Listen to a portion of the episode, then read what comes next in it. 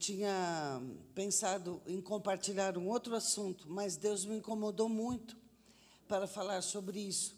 Nesses dias estávamos aqui com muitas pessoas em busca de definições, em busca de respostas para a sua vida. E, e, eu sei que talvez nessa noite, né, muitos de nós estamos aqui é, é, buscando de Deus respostas, e o que o Pedro falou agora parece até que a gente combinou. É, tem a ver com o que eu queria falar hoje. Muitas vezes nos sentimos muito fracos, né? Você está se sentindo fraco nessa noite? Fraca? Vulnerável? E muitas vezes a gente fala assim: ah, eu sou o improvável. Imagina que Deus vai me usar, imagina que eu, né? E esses dias falamos muito sobre isso aqui, que todos nós temos vocação. A tradição colocou isso para nós de que uma elite tem vocação e o resto, nós, o povão, nós somos o resto, né? Não, todo cristão tem vocação e a vocação missionária também, a vocação pastoral, mas há várias vocações. E que bom que nós estamos aqui. Mas eu queria falar nessa noite sobre isso, sobre fraqueza, sobre o fraco, e dizer para você que Deus usa os fracos. Amém? Deus usa os fracos. E os momentos mais difíceis da minha vida foi quando Deus, é, onde eu mais pude sentir a mão dele, o poder dele sobre mim. Eu compartilhei com os meninos que eu estou andando há pouco tempo. É, não vou dar os detalhes aqui, mas eu tive uma Covid que afetou, que atacou o meu sistema nervoso autônomo. Vários exames e tomografia, ressonância de cérebro, tudo confirmou. E eu estava andando assim, perdi o equilíbrio, é, perdi é, equilíbrio e direção, várias coisas. E eu fui para Angola recentemente, é, e nesse semestre cancelei tudo quanto é programa, inclusive aqui estávamos é, cancelando. E aí o Pedro, o pessoal do Vocari, porque eu falei, mas como que eu vou lá? Já sou velha, ainda estou assim. E eu fui para Angola assim, gente. E eu orei ao Senhor, Senhor, como é que eu vou para a África? Como é que eu vou fazer se ali eu preciso de agilidade? Se ali eu vou precisar de é, alguns movimentos? E Deus falou no meu coração. Então, para mim, não é surpresa quando sou levada aos limites, assim, Deus confirmou que era para eu ir. Porque quando a gente fica se sentindo muito forte, não é bom, não. E eu fui na minha fraqueza, na minha vulnerabilidade, fui sem poder andar direito. E eu me lembro quando o avião parou, eu falei, Senhor, e agora?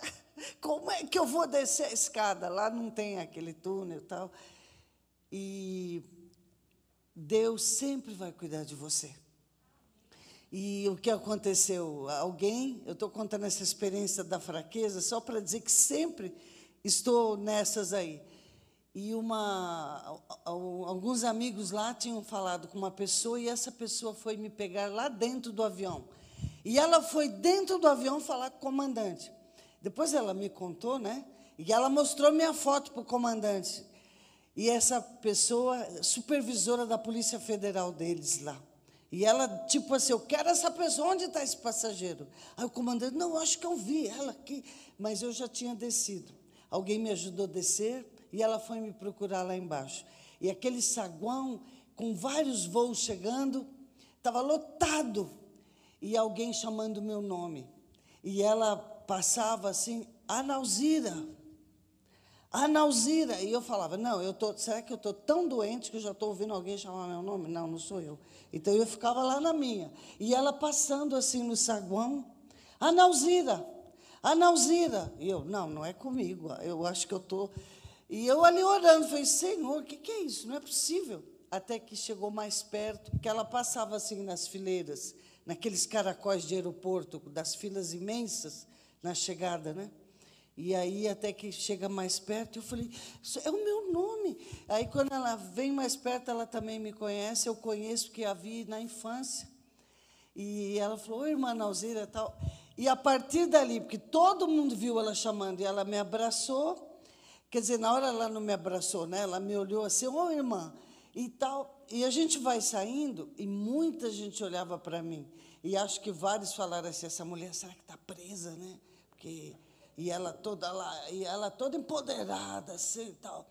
E nós vamos andando e à medida que conversávamos e ríamos e ela me abraçou, aí acho que depois viram, não, deve ser alguém aí importante, no mínimo foi o que pensaram. E eu fiquei me achando, né, gente?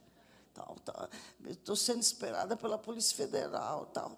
Só que é, uma serva de Deus, uma história linda que na infância é, Deus usou a minha vida para trazer a família a Jesus. Mas eu estou contando isso porque eu não cedi à circunstância. Estou fraca, não posso ir. Não, Senhor, o que é que eu faço? E o Senhor disse: vá, vai. E foi uma bênção. É, eu estava conversando com o pastor Simvaldo, né? Que ele falou: o que, que podemos orar?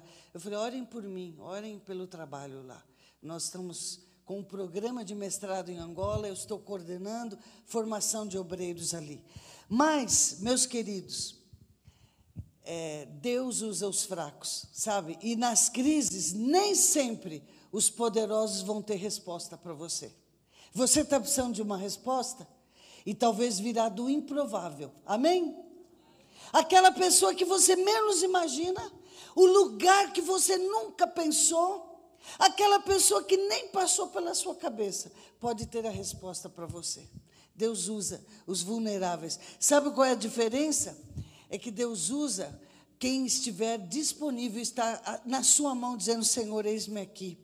Deus usa os fracos. Olha só o que a Bíblia diz mas Deus escolheu o que para o mundo é loucura para envergonhar os sábios. Escolheu o que para o mundo é fraqueza para envergonhar o que é forte. Ele escolheu o que para o mundo é insignificante, desprezado, o que nada é, para reduzir a nada o que é, a fim de que ninguém se vanglorie diante dele.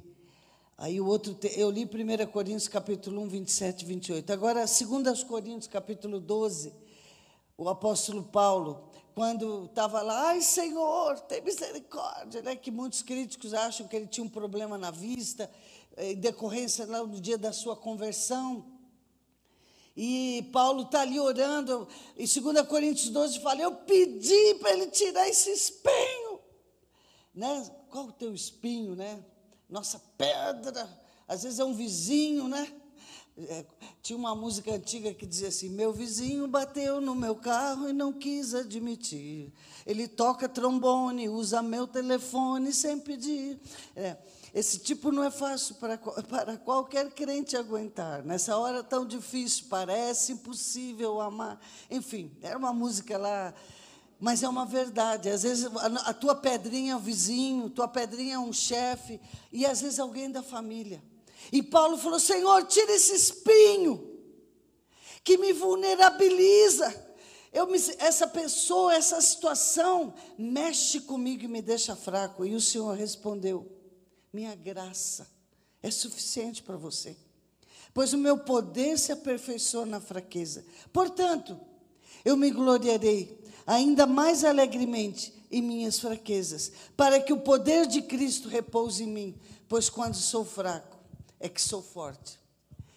Eu aprendi a viver na fraqueza. Aprendi, a duras penas, né? levando muita. Mas aprendi a depender do Senhor. Como é bom, gente. Como é bom você se sentir fraco. Porque a hora que você está se sentindo tão fraco ali, parece que aquele poder vem tão forte sobre você. Amém?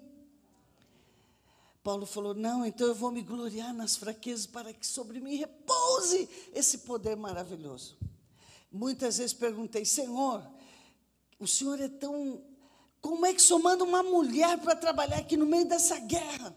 Trabalhei lá 17 anos, enfermeira, fiz partos, tanta coisa. Mas Deus tinha algo muito especial para me ensinar e ensinar para todos ali. E quantas situações, e sabe, Pedro, muitas vezes eu quis desistir, muitas. E não era por causa da, dos comunistas, o país comunista, a guerra. Às vezes o que mais nos fere é coisa que vem de perto. Porque o que está longe, ah, porque o governo fez isso. Ah, isso não te machuca tanto. O que machuca é quando alguém muito perto de nós. Isso que dói.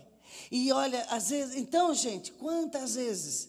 Porque eu trabalhava, tá, tá, e vinha uma situação para querer desestabilizar tudo, levava os meus alunos para a guerra, ou sei lá. E olha, quantas vezes eu quis desistir. E sabe, e para ir também foi tão difícil. Eu contei esses dias aqui para os jovens. Eu fui, eu, eu fui o improvável mesmo.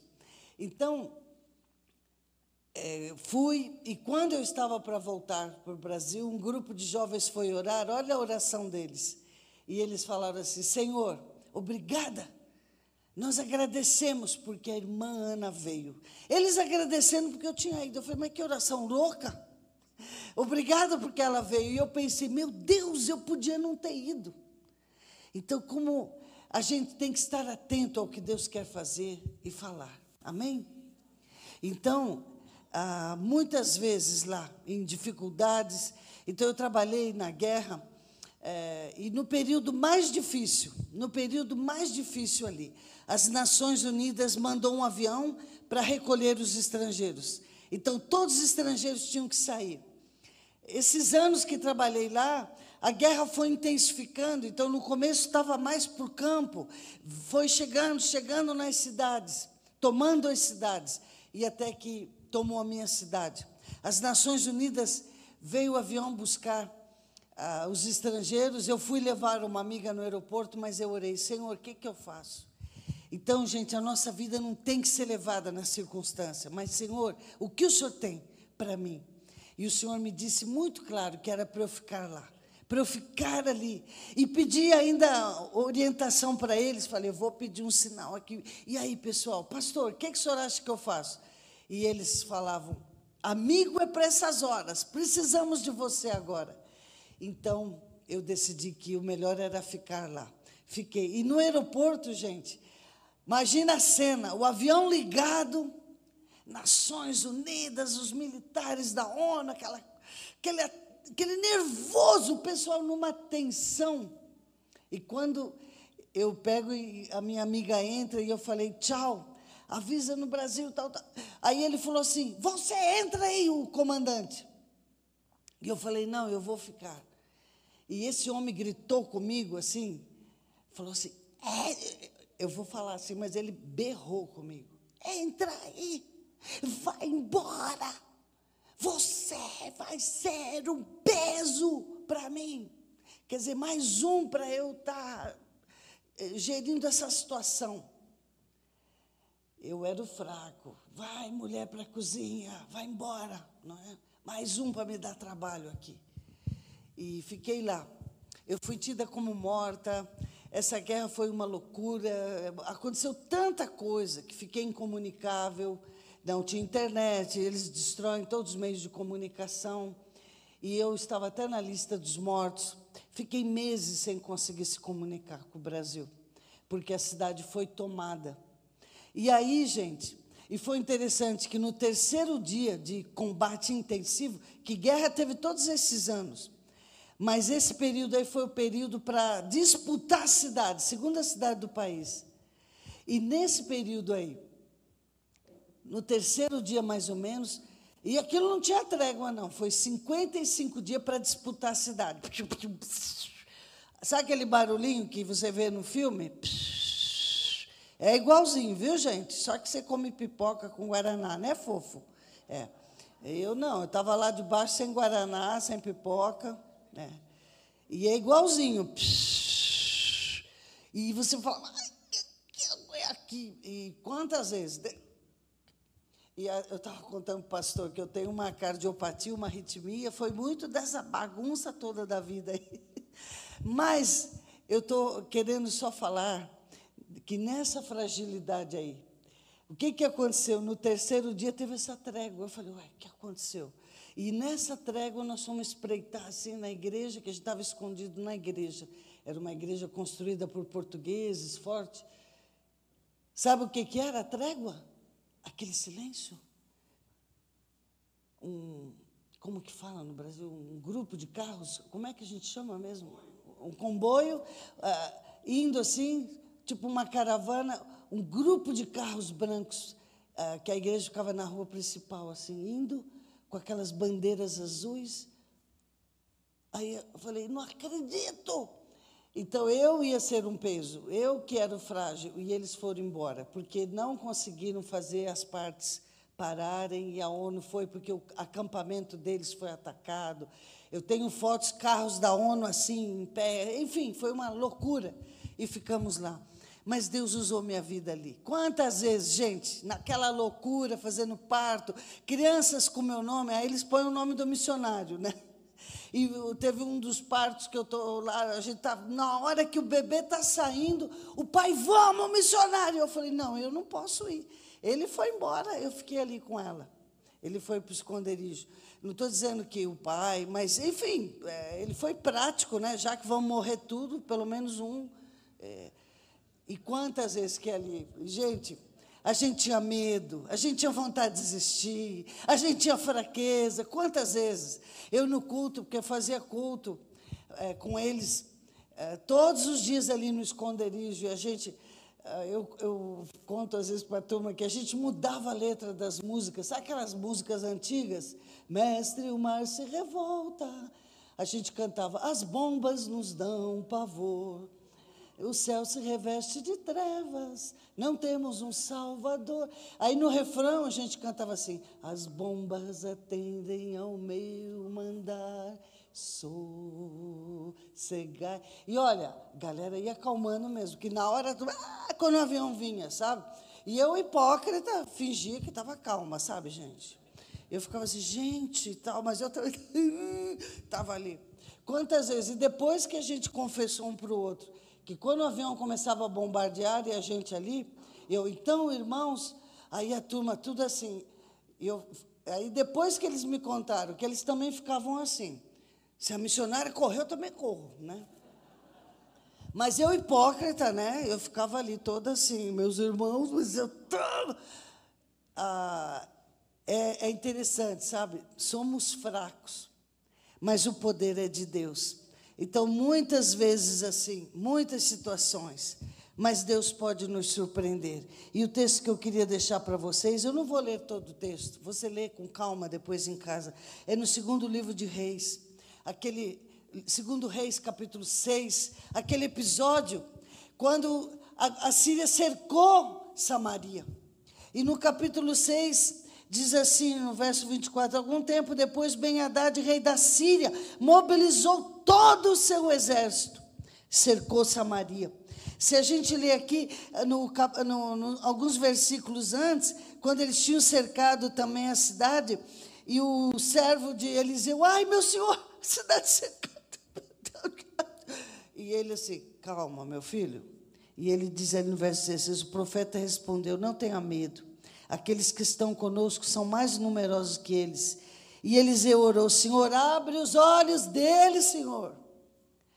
Sabe, é, eu estava dizendo para a turma hoje, às vezes a gente fica, ai, Senhor, Senhor, o Senhor sabe que você está passando angústia, o Senhor sabe da tua dor. Não estamos banalizando a dor de ninguém aqui. Estamos sofrendo, somos vulneráveis, mas o Senhor está com você. Amém? O Senhor está com você. E é interessante aqui que no, no, no capítulo 7, o comecinho do 7, o profeta falou assim, o profeta é, Eliseu, veja o 7, 1, disse assim, ouçam a palavra do Senhor.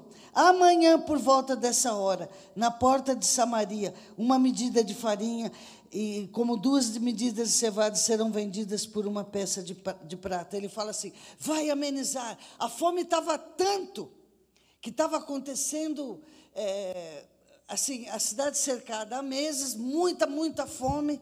E ele disse assim: e a, a comida estava caríssima. E Eliseu disse: amanhã vai mudar tudo. E a turma falou: ah, tá, uhum, ok, né? Não acreditaram. Mas Eliseu advertiu: olha, você que está rindo aí, você vai ver, mas você não vai comer, né? O verso 2. E aí acontece o quê? Então, a cidade cercada, a fome intensa.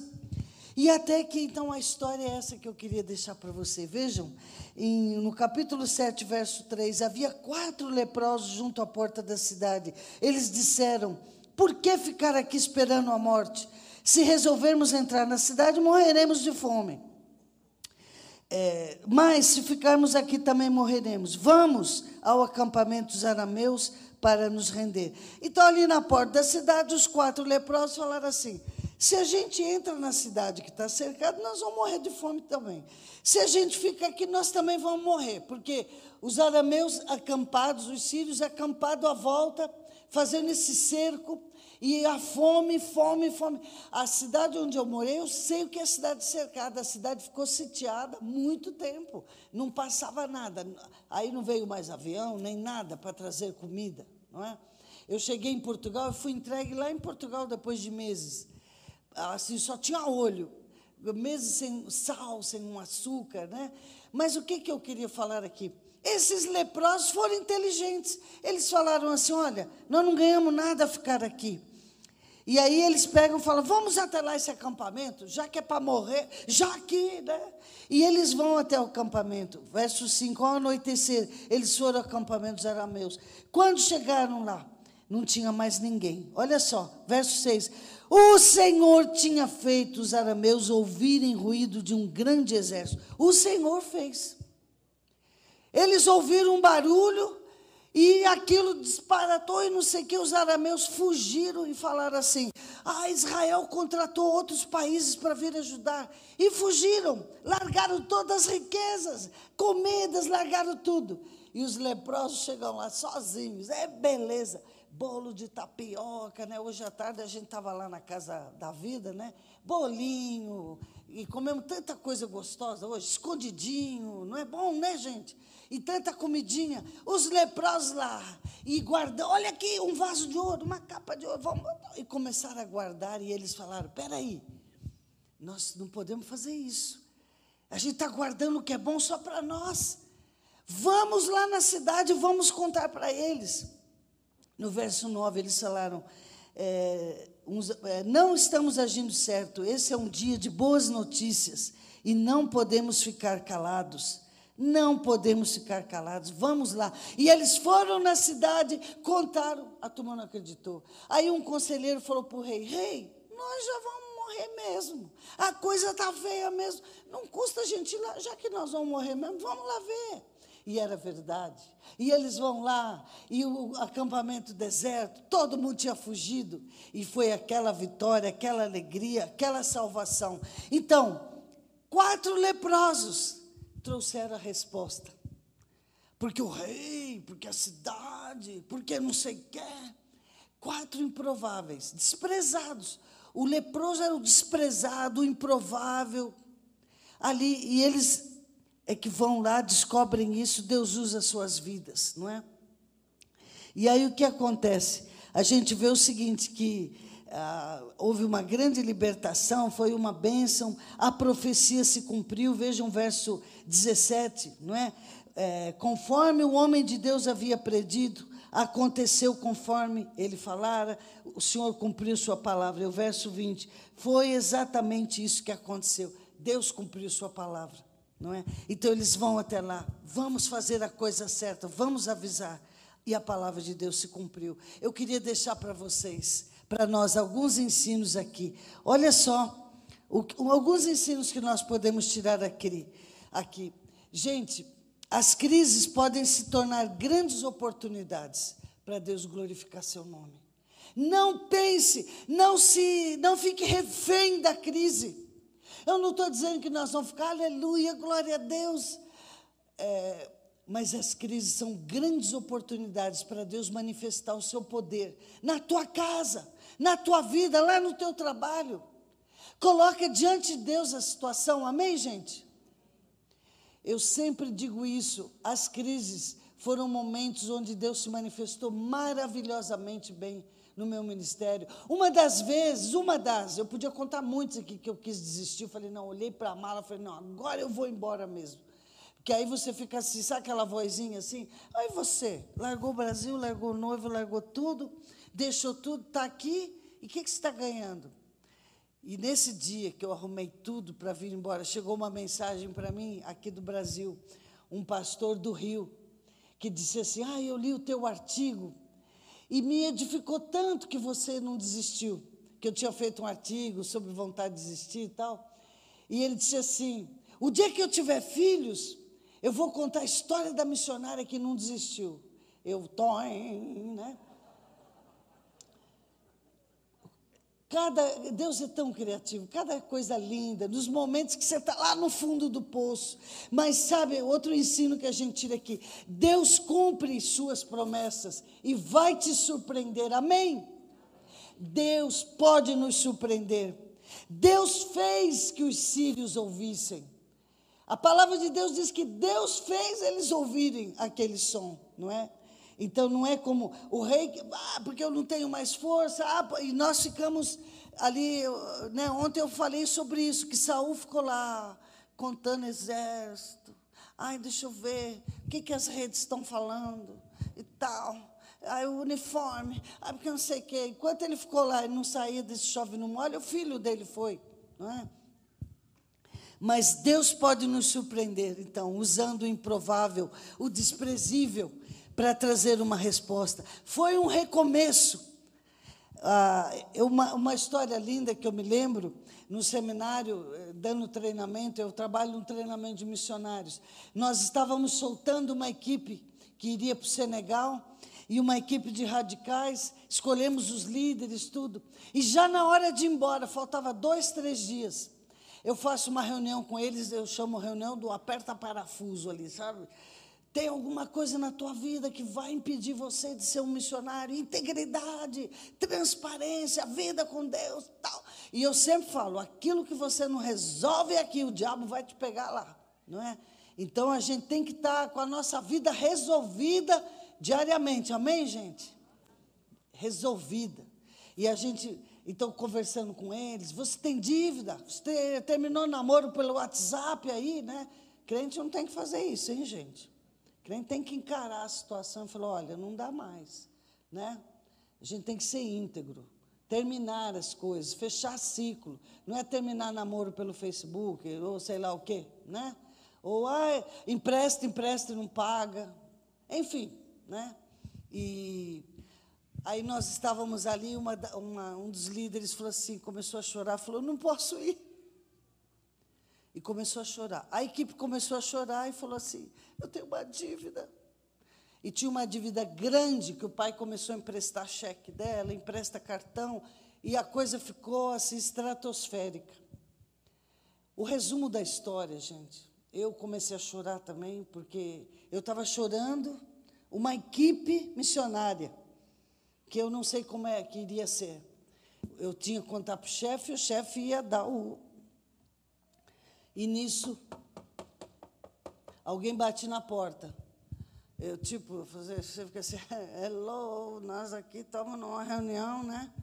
E aí, abrimos a porta, era a pessoa que trabalhava na faxina. Mas, é, olha, interessante, nem faxineiro ele era. Ele mora lá no seminário, morou lá muitos anos, agora não está lá. O faxineiro tinha uniforme. A minha irmã que reparou nisso, falou, Ana, reparou que nem essa dignidade do uniforme ele tem. Ele catava o capinzinho que crescia entre os paralelepípedos do seminário. Eu chamava ele de paizinho, porque na África é um sinal de respeito chamar de pai. E ele era o, assim, aquela pessoa muito simples e gostava dos radicais. E no culto de despedida, a gente entregou ficha. Quem quer adotar um radical? Entregaram, mas não entregaram para ele. Acho que é aquela coisa do. Primeiro, os prováveis, né? Ah, o faxineiro, daqui a pouco. Quer dizer, não estou dizendo que alguém falou isso, mas sem querer nós fazemos isso, sabe? A gente invisibiliza pessoas. E aí ele bateu ali na porta e falou: Não, senhor, eu quero falar com você. Eu não sei imitar o sotaque assim, bem caipira, né? Quero falar. E eu falei assim, eu, tudo assim, tipo, olha o meu estado, né? Eu, e eu falei assim, depois podemos falar. Ó, oh, Nalzinha, tem que ser agora, viu? Era o próprio Senhor ali me dando uma cacetada na cabeça. Ele entrou e falou assim: Olha, Nalzira, estou muito triste, porque teve o culto aí para adotar missionário, ninguém me deu ficha, viu, Nalzira? Mas eu vim aqui trazer minha oferta. E eu quero adotar um radical. Aí aquela choradeira, aquela choradeira. E eu falei, gente, dá uma camiseta para ele. E a camiseta a gente não dava para ninguém, porque era tipo assim, uniforme. Ninguém pode ter essa camiseta aqui e tal, isso aqui. E eu falei, dá uma camiseta para ele. E aí, quando ele vai, ele me deixa aquele envelope pesado. Olha a incredulidade. Eu falei, deve ser as notinhas aí de, né, de, de dois, né, sei lá, de cinco. Gente, quando eu abro aquele pacote, tudo notas assim de 100, 50. Ele, ali dentro tinha o dinheiro da dívida daquela garota, exatamente a dívida dela. O improvável trouxe a resposta para nós. E às vezes a gente sabe, ah, não, tá, tá. Aquele faxineiro, a minha irmã, pelo amor de Deus, devolve, deve ser a herança da vida inteira, não sei o quê. Eu falei, não, é com muita dignidade que ele está participando desse momento. Foi uma experiência que marcou minha vida.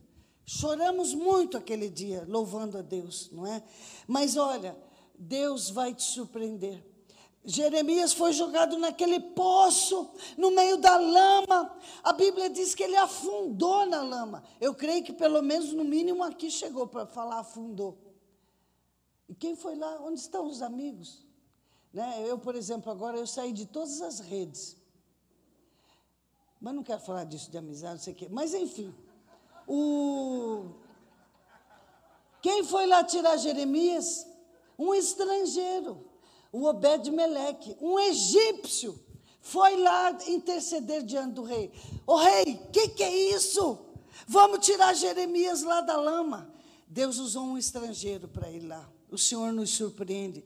Sabe, então, muitas vezes a resposta vem de onde você não imagina com quem você não imagina. Ai, não gosto desse cara. Tem menina assim, ai, missionária, mas eu quero aquele lá, tem que ser alto, não sei o quê, tem que ser não sei o quê. E menina também. Os meninos, né? Ah, mas tem que ser gata. Ah, tem que ser, né? É, e a gente vai muito na aparência, não sei o quê, etc. Eu não estou dizendo que Deus vai te dar um cruz credo, né? Mas ah, e às vezes você está insistindo com aquela pessoa ali, e a tua bênção está aí do teu lado. A tua bênção está tão perto de você, e você está assim, ai, Senhor, ai, é que você encasquetou, você não quer ouvir o Senhor, né? Não quer, e Deus tem um presente maravilhoso, às vezes algo lindo para nos dar, não é? Então a solução nem sempre é o que você pensa. E há tantos exemplos lindos na Bíblia e uma das coisas, eu vou contar só essa historinha mais, porque às vezes eu fico me empolgando com as histórias. Eu vou contar essa. Numa das viagens, eu já tinha voltado para o Brasil, eu tinha ido no Congresso de Lausanne, e na volta de Lausanne passamos em Angola, eu e o pastor João Marcos, o diretor da junta. Era uma reunião em Angola. E aí o pastor ia falar na reunião, eu falei, pastor, pode ir saindo que eu fico, porque as malas não tinham vindo. Aí a, a, dele veio, a minha que não veio. Aí espera todos os passageiros, e naquela confusão tinha um irmãozinho de São Tomé que cismou comigo desde o congresso lá. Irmã, me traduz aqui. Irmã, e ele não me deixava sossegado, porque eu queria assistir o congresso, queria curtir, queria andar. E ele lá, irmã, não sei o quê. Irmã, e assim, atrás, todo o tempo. E era um grupinho de africanos que não falavam inglês. Aí ali, quando eu vejo ele, eu falei, ai, não, aqui também ele veio. E aí, só que quando eu olho os militares lá com ele, eu falei, ih, o negócio está feio para o lado dele. E eu preocupada com a minha mala, eu falei assim, quer saber, gente? Eu vou pegar minha mala, tá? Eu também já estou aqui precisando de ajuda e ainda vou ajudar o outro. Mas aí eu larguei lá, que eu já tinha feito a ficha da minha mala, que não apareceu e vou lá me meter na história. Só que isso aí dá cadeia lá, sabe? a polícia de aeroporto, alfandega, não é alfandegária, é polícia de fronteira, você sabe, polícia federal, não sei o quê. E eu falei, o que está acontecendo? Esse senhor aqui sem visto e tal, e a senhora o quê? Aí, ali, enquanto estamos conversando, eu, não, não, eu fui missionária aqui, trabalhei aqui muitos anos, aí comecei ali e tal, na conversa. É que foi simplicidade, ele foi, ele estava no mesmo congresso que eu, é simplicidade, faz favor. Enquanto a gente está ali no, né, tentando, e já parou esteira, já fechou tudo, não tem mais, que sumiu de mala, sumiu, que veio, veio. Então, minha mala já estava mesmo. Então, quando nós estamos ali, todo mundo já saiu, só estou eu, os militares, ele, de repente, entra um militar lá, assim, que era um amigo meu que estava lá fora, e ele é um grandão lá, não vou dar detalhes aqui para não expor ninguém. Ele entrou e falou, o que é está acontecendo aqui? Aí eu, oi, fulano, tá, não, é que, é o que aqui? O que está acontecendo com a missionária? Achando que eles estavam, eu falei, não, é que eu estou ajudando esse senhor, e tal, e não sei o que lá. Vamos ajudar ele. E o que mais? E a sua mala? E você não sabe por quê? Não, minha mala não veio. Eu quero essa mala já aqui. E aí, nessa confusão, por causa dessa pessoa que eu parei para ajudar, aí a companhia, não, chefe, não, porque não sei o quê. Aí ele falou, vamos lá no escritório. Aí foram no escritório da companhia, minha mala estava lá. Então, é, a história é, é, muito interessante. Eu não vou contar porque não é o objetivo agora, mas é, me marcou muito assim. Eu parei para ajudar aquele improvável ali, aquela pessoa tão simples que nem sabia que precisava de um visto e foi no ajudar aquela pessoa ali. E no fim o meu amigo ajudou ele também. Ele saiu, enfim, a minha mala apareceu, não é? a resposta às vezes está no improvável, né? Deus usa os fracos. Então, gente, e uma coisa interessante, a resposta já havia sido dada. É outro ensino que a gente tira aqui, embora ainda não fosse visível. O que, que aconteceu? O inimigo fugiu. Os sírios fugiram. E lá dentro da cidade, ninguém viu. Sabe o que acontece? Às vezes você está trancado aí no teu sofrimento. Ai, porque a minha vida às vezes a gente está assim, ai, meus problemas, ai, meus processos. E às vezes a gente está fechado, na, sabe, na nossa dor. Nós estamos olhando tanto para nós, para o nosso umbigo, que a gente não está conseguindo ver que a resposta já veio. Deus já tinha feito. A cidade, eles já tinham ido embora. Mas ali na dor, trancados, eles não conseguiam ver. O inimigo já tinha fugido já, mas eles estavam ali trancados na dor deles. Gente, servir é abençoador, viu? Olhar para o outro é abençoador, gente. Porque quando você fica só é, todos nós, eu, se eu for contar a minha vida aqui, todos nós sentamos. Ah, e você também, todo mundo tem dores aqui. Mas quando a gente olha para frente, começa a olhar para o lado, Sabe, Deus vai cuidar da tua vida.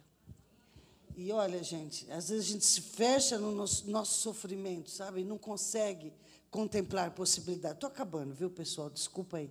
Então, o outro ensino que a gente pode tirar, nós não podemos deixar o medo travar a gente. Eles estavam totalmente bloqueados no medo. E, e isso trava a gente, trava. E, e, eles estavam ali esperando a situação mudar, não é? Mas nós podemos perguntar: Senhor, o que, que eu posso fazer? Tem alguma coisa?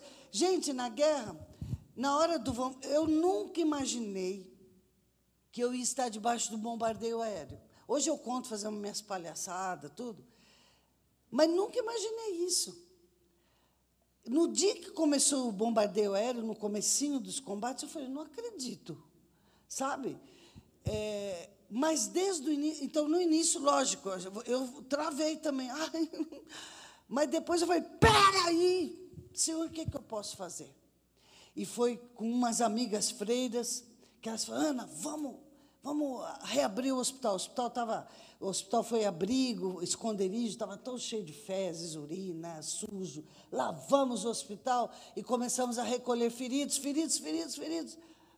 E tanta gente, Deus nos usou para salvar centenas de vidas ali. Centenas.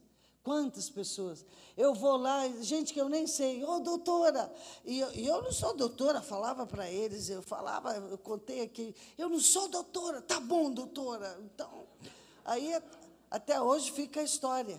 É, que tem uma história que fala, né, um documentário que conta a minha história, fala a enfermeira que ficou, porque depois disso eu voltei, que a, a, eu fiquei muito doente, depois de alguns meses a Cruz Vermelha descobriu que eu estava lá através de uns jornalistas que foram lá fazer uma reportagem.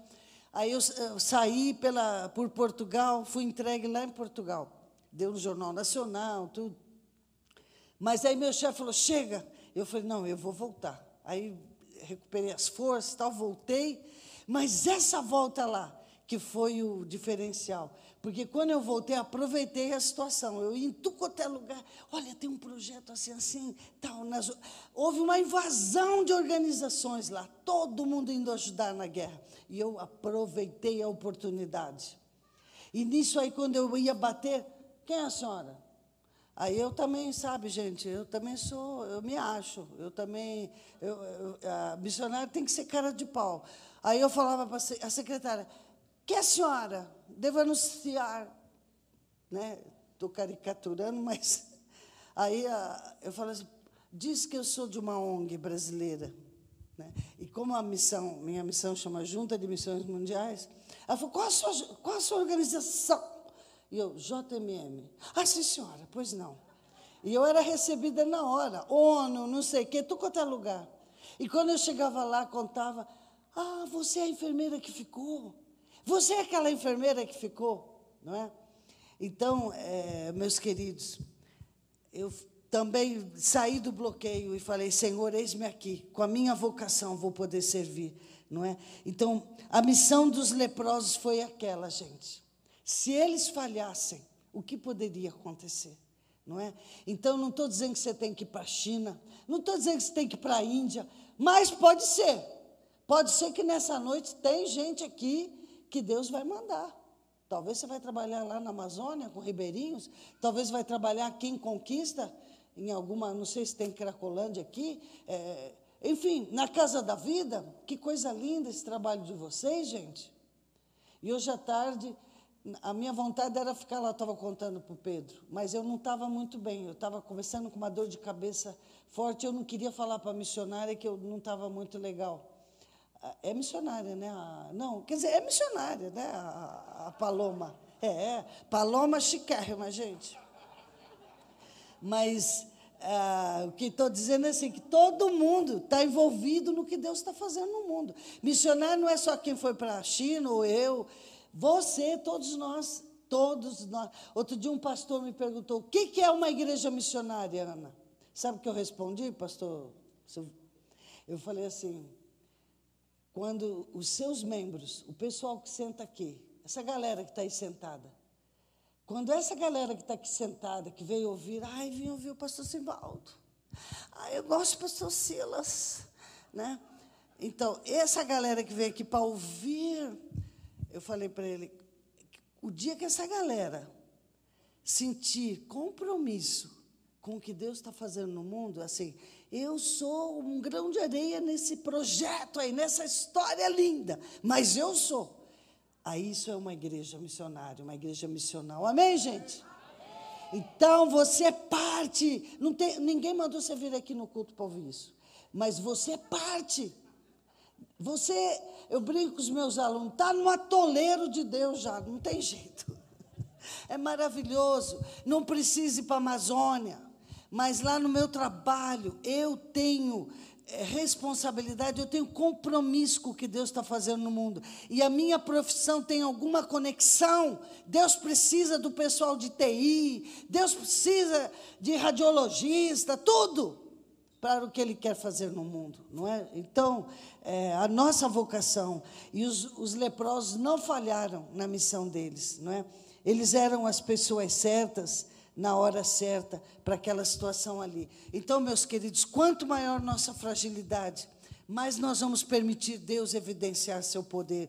Nós podemos nos sentir, eu vou correr aqui para terminar, então, é que eu pus alguns ensinos, né? Nós podemos nos sentir impotentes totalmente diante de uma crise, mas Deus pode nos colocar pessoas certas na hora certa. Amém? Deus pode pôr alguém que você nem imagina na tua vida aí. Olha só, eu chegando toda travada da Covid, lá na África, Deus põe a supervisora da Polícia Federal lá para me pegar e me carregar. E eu lá no aeroporto, assim, gente, andando com ela, ela, você, pega a mala dela aí. Sim, chefe. E aí era aquela comitiva atrás de nós. Pega não sei o quê. Sim, chefe. E eu lá toda fofa. Né?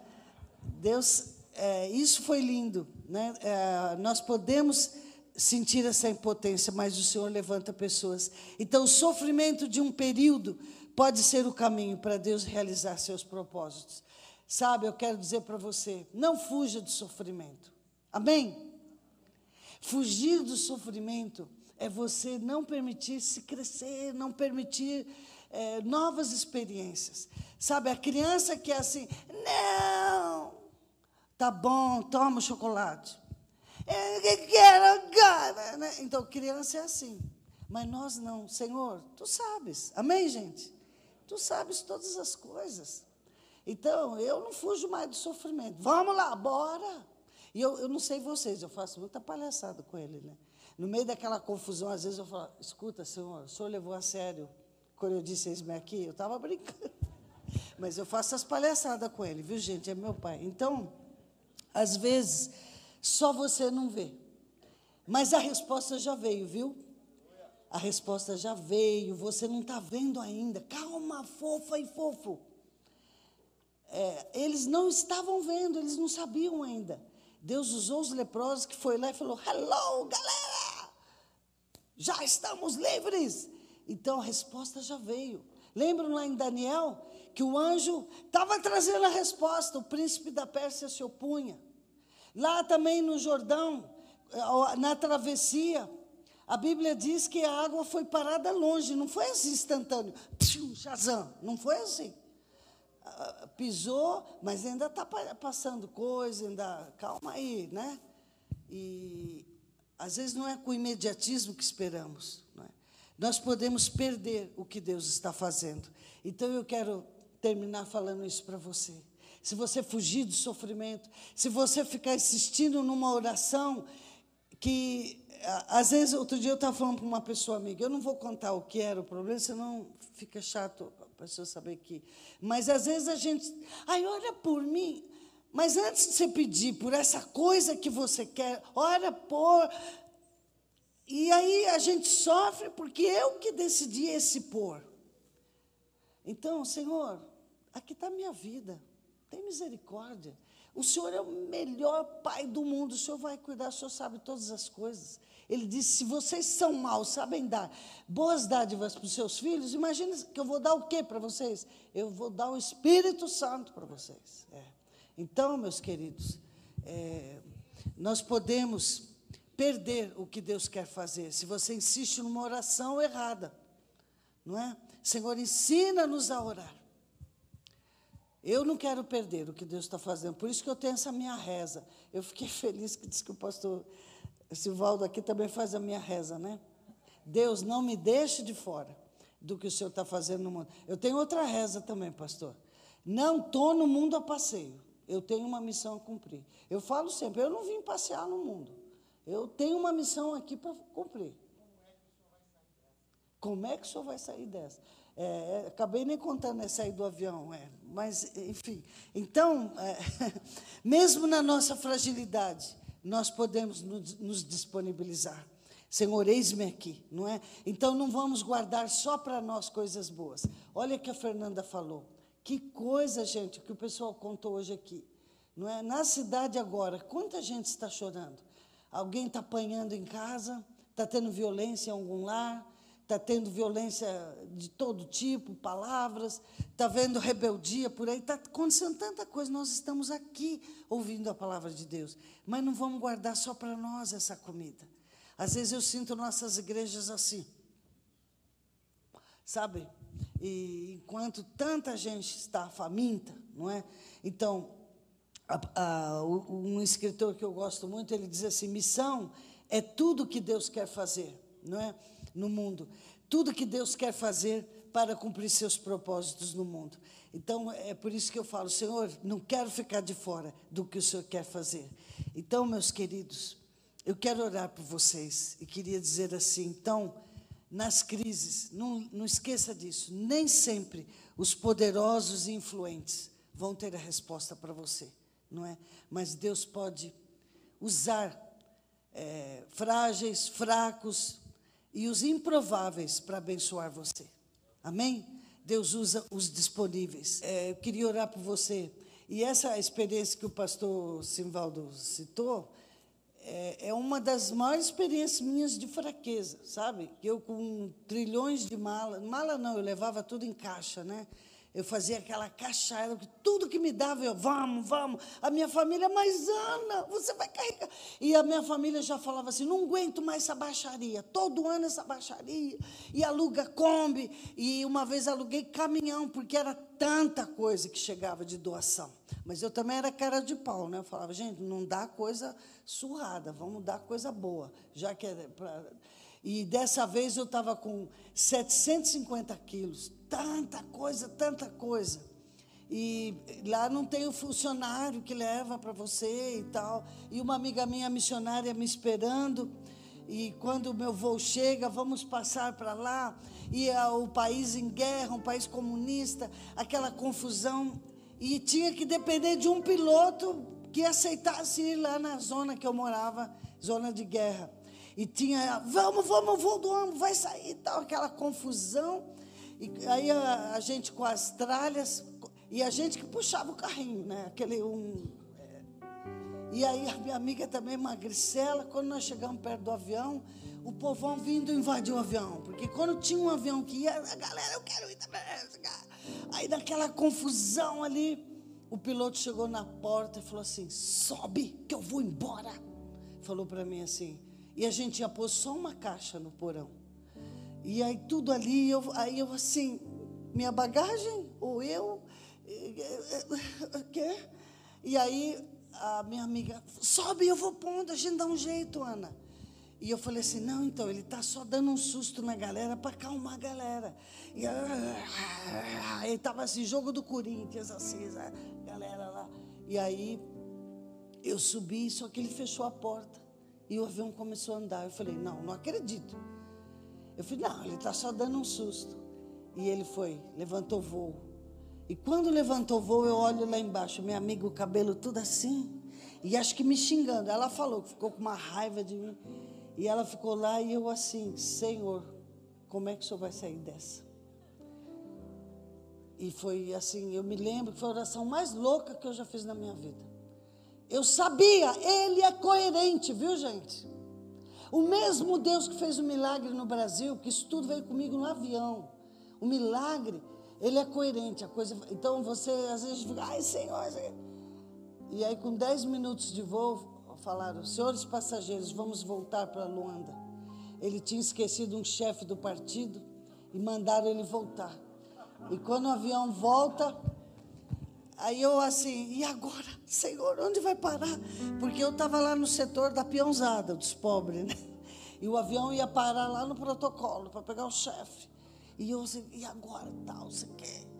E aí, quando o comandante vem vindo assim, eu falei assim para ele, peguei no braço dele falei, por favor, me ajuda, eu sou missionária brasileira, eu estou aqui sozinha, porque eu não sei, eu já tinha um discurso pronto sempre. E aí, ele pegou... É, o, o chefe subindo assim, ele meio que segura a onda aí, aí o chefe subiu e aí ele falou assim: vamos lá. E ele chamou a, a tripulação, o pessoal e ele junto foram ajudar. Sabe o que tinha acontecido? Minha bagagem estava ali. Sabe por quê? Na hora que o avião subiu, a minha amiga desesperada, eu mato essa nauseira. E quando ela está lá, ela falou, também vou largar tudo aí. O que, que eu vou fazer? Ela tinha um fusquinha. O que eu vou fazer? 700, eram 750 quilos, eram 22 caixas de pamper, aquela caixa de fralda, só que não era fralda, com coisas dentro. E aí ela tá assim, então passa um caminhão, ela o caminhão parou na pista, falou: "Pode me ajudar?" Aí o cara desceu e foi ajudar, ela pôs tudo no caminhão. Quando eles estão indo, ele falou: "Ah, olha, o voo do Ambo está voltando." Ela: "O quê? Só tem certeza?" E aí eles vão ali no lugar onde o avião ia parar, ficaram atentos. Minha carga estava toda ali, subiu tudo, não ficou nem um alfinete. Mas eu estou contando assim, na nossa fraqueza, duas mulheres, que que, ai, mas eu não posso, ai, ai, você quer. Enfim, Deus sabe da tua vulnerabilidade nessa noite. Vamos orar. Quero orar por você. Coloca a tua família diante de Deus. Coloca o teu trabalho. Coloca os teus queridos. O que está vulnerabilizando você nessa noite, não é? Você está se sentindo improvável também? Ah, não tenho chance com essa pessoa. Ah, eu não tenho chance nesse trabalho, não tenho chance nessa situação. Vamos orar. Pai, nós somos fracos mesmo. Nós somos frágeis, mas é nessa fraqueza que o teu poder se manifesta. É nessa fraqueza que o teu poder vem sobre nós e nos usa. É nessa fraqueza, Senhor. É nessa vulnerabilidade que esse poder maravilhoso entra em ação. Obrigada, Senhor, porque a resposta nem sempre vem dos prováveis, vem dos fortes, vem dos poderosos, mas o Senhor usa os frágeis muitas vezes. Louvado seja o teu nome. Pai, que o Senhor pastoreie agora cada coração aqui. Cada coração, o Senhor sabe a aflição, a dor de cada um. Visita, Senhor, cada lar, cada família. Ó oh Deus, naquela situação que está tão difícil, que a gente tenha nesta hora coragem de entregar nas tuas mãos esse problema, esse conflito, essa crise, esse desgaste, essa doença, essa situação, Senhor, que está trazendo tanto desgaste e dor. Em nome de Jesus, eu te peço, glorifica o teu nome nessa família, glorifica o teu nome nessa casa, nessa situação toda, Pai. Eu entrego em tuas mãos. Obrigada, Senhor, porque eu não sou nada, eu sou uma mulher fraca eu sou uma pessoa, Senhor, tão dependente de Ti. Mas o Senhor usa os disponíveis. Louvado seja o Teu nome. Nós oramos em nome de Jesus. Amém.